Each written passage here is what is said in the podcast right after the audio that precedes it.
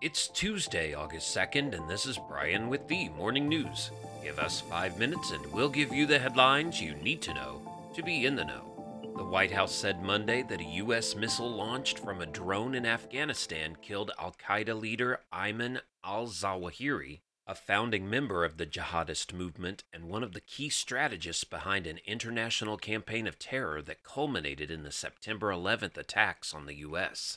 The U.S. strike targeted a safe house in a residential area in central Kabul on Sunday morning in what was the first known counterterrorism operation in the country since U.S. forces withdrew last year.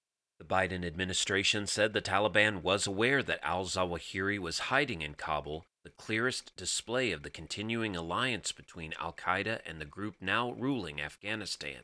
Speaking from the White House balcony on Monday, President Biden announced the strike, describing al-Zawahiri as a terror leader who for decades, quote, was the mastermind behind the attacks against Americans, end quote. Those attacks included the 2000 attack on the USS Cole, which killed 17 sailors and wounded dozens of others, and the 1998 bombings of the U.S. embassies in Kenya and Tanzania that killed 224 people. Around the world, House Speaker Nancy Pelosi is planning to visit Taiwan and meet with government officials this week, defying warnings from Beijing not to do so, and setting up the potential for increased tensions between the U.S. and China.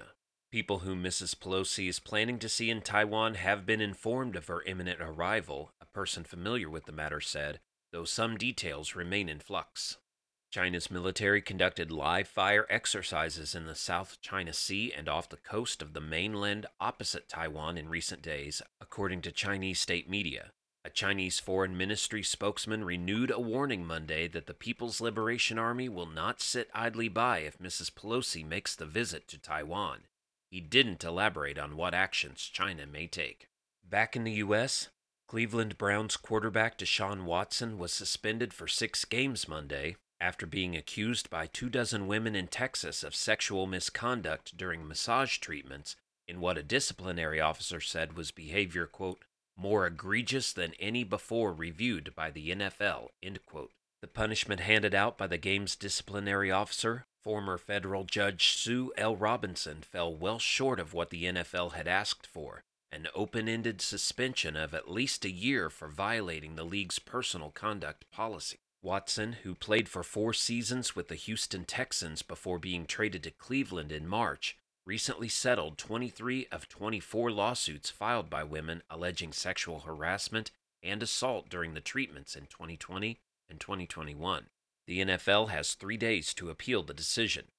In other news, California's governor on Monday declared a state of emergency to speed efforts to combat the monkeypox outbreak, becoming the second state in 3 days to take that step. Governor Gavin Newsom said the declaration will help California coordinate a government-wide response, seek more vaccines, and lead outreach and education efforts on where people can get treatment and vaccination.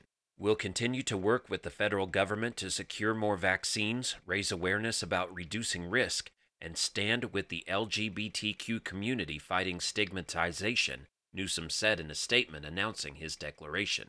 Nearly 800 cases of monkeypox have been reported in California, according to state public health officials. The monkeypox virus spreads through prolonged and close skin-to-skin contact.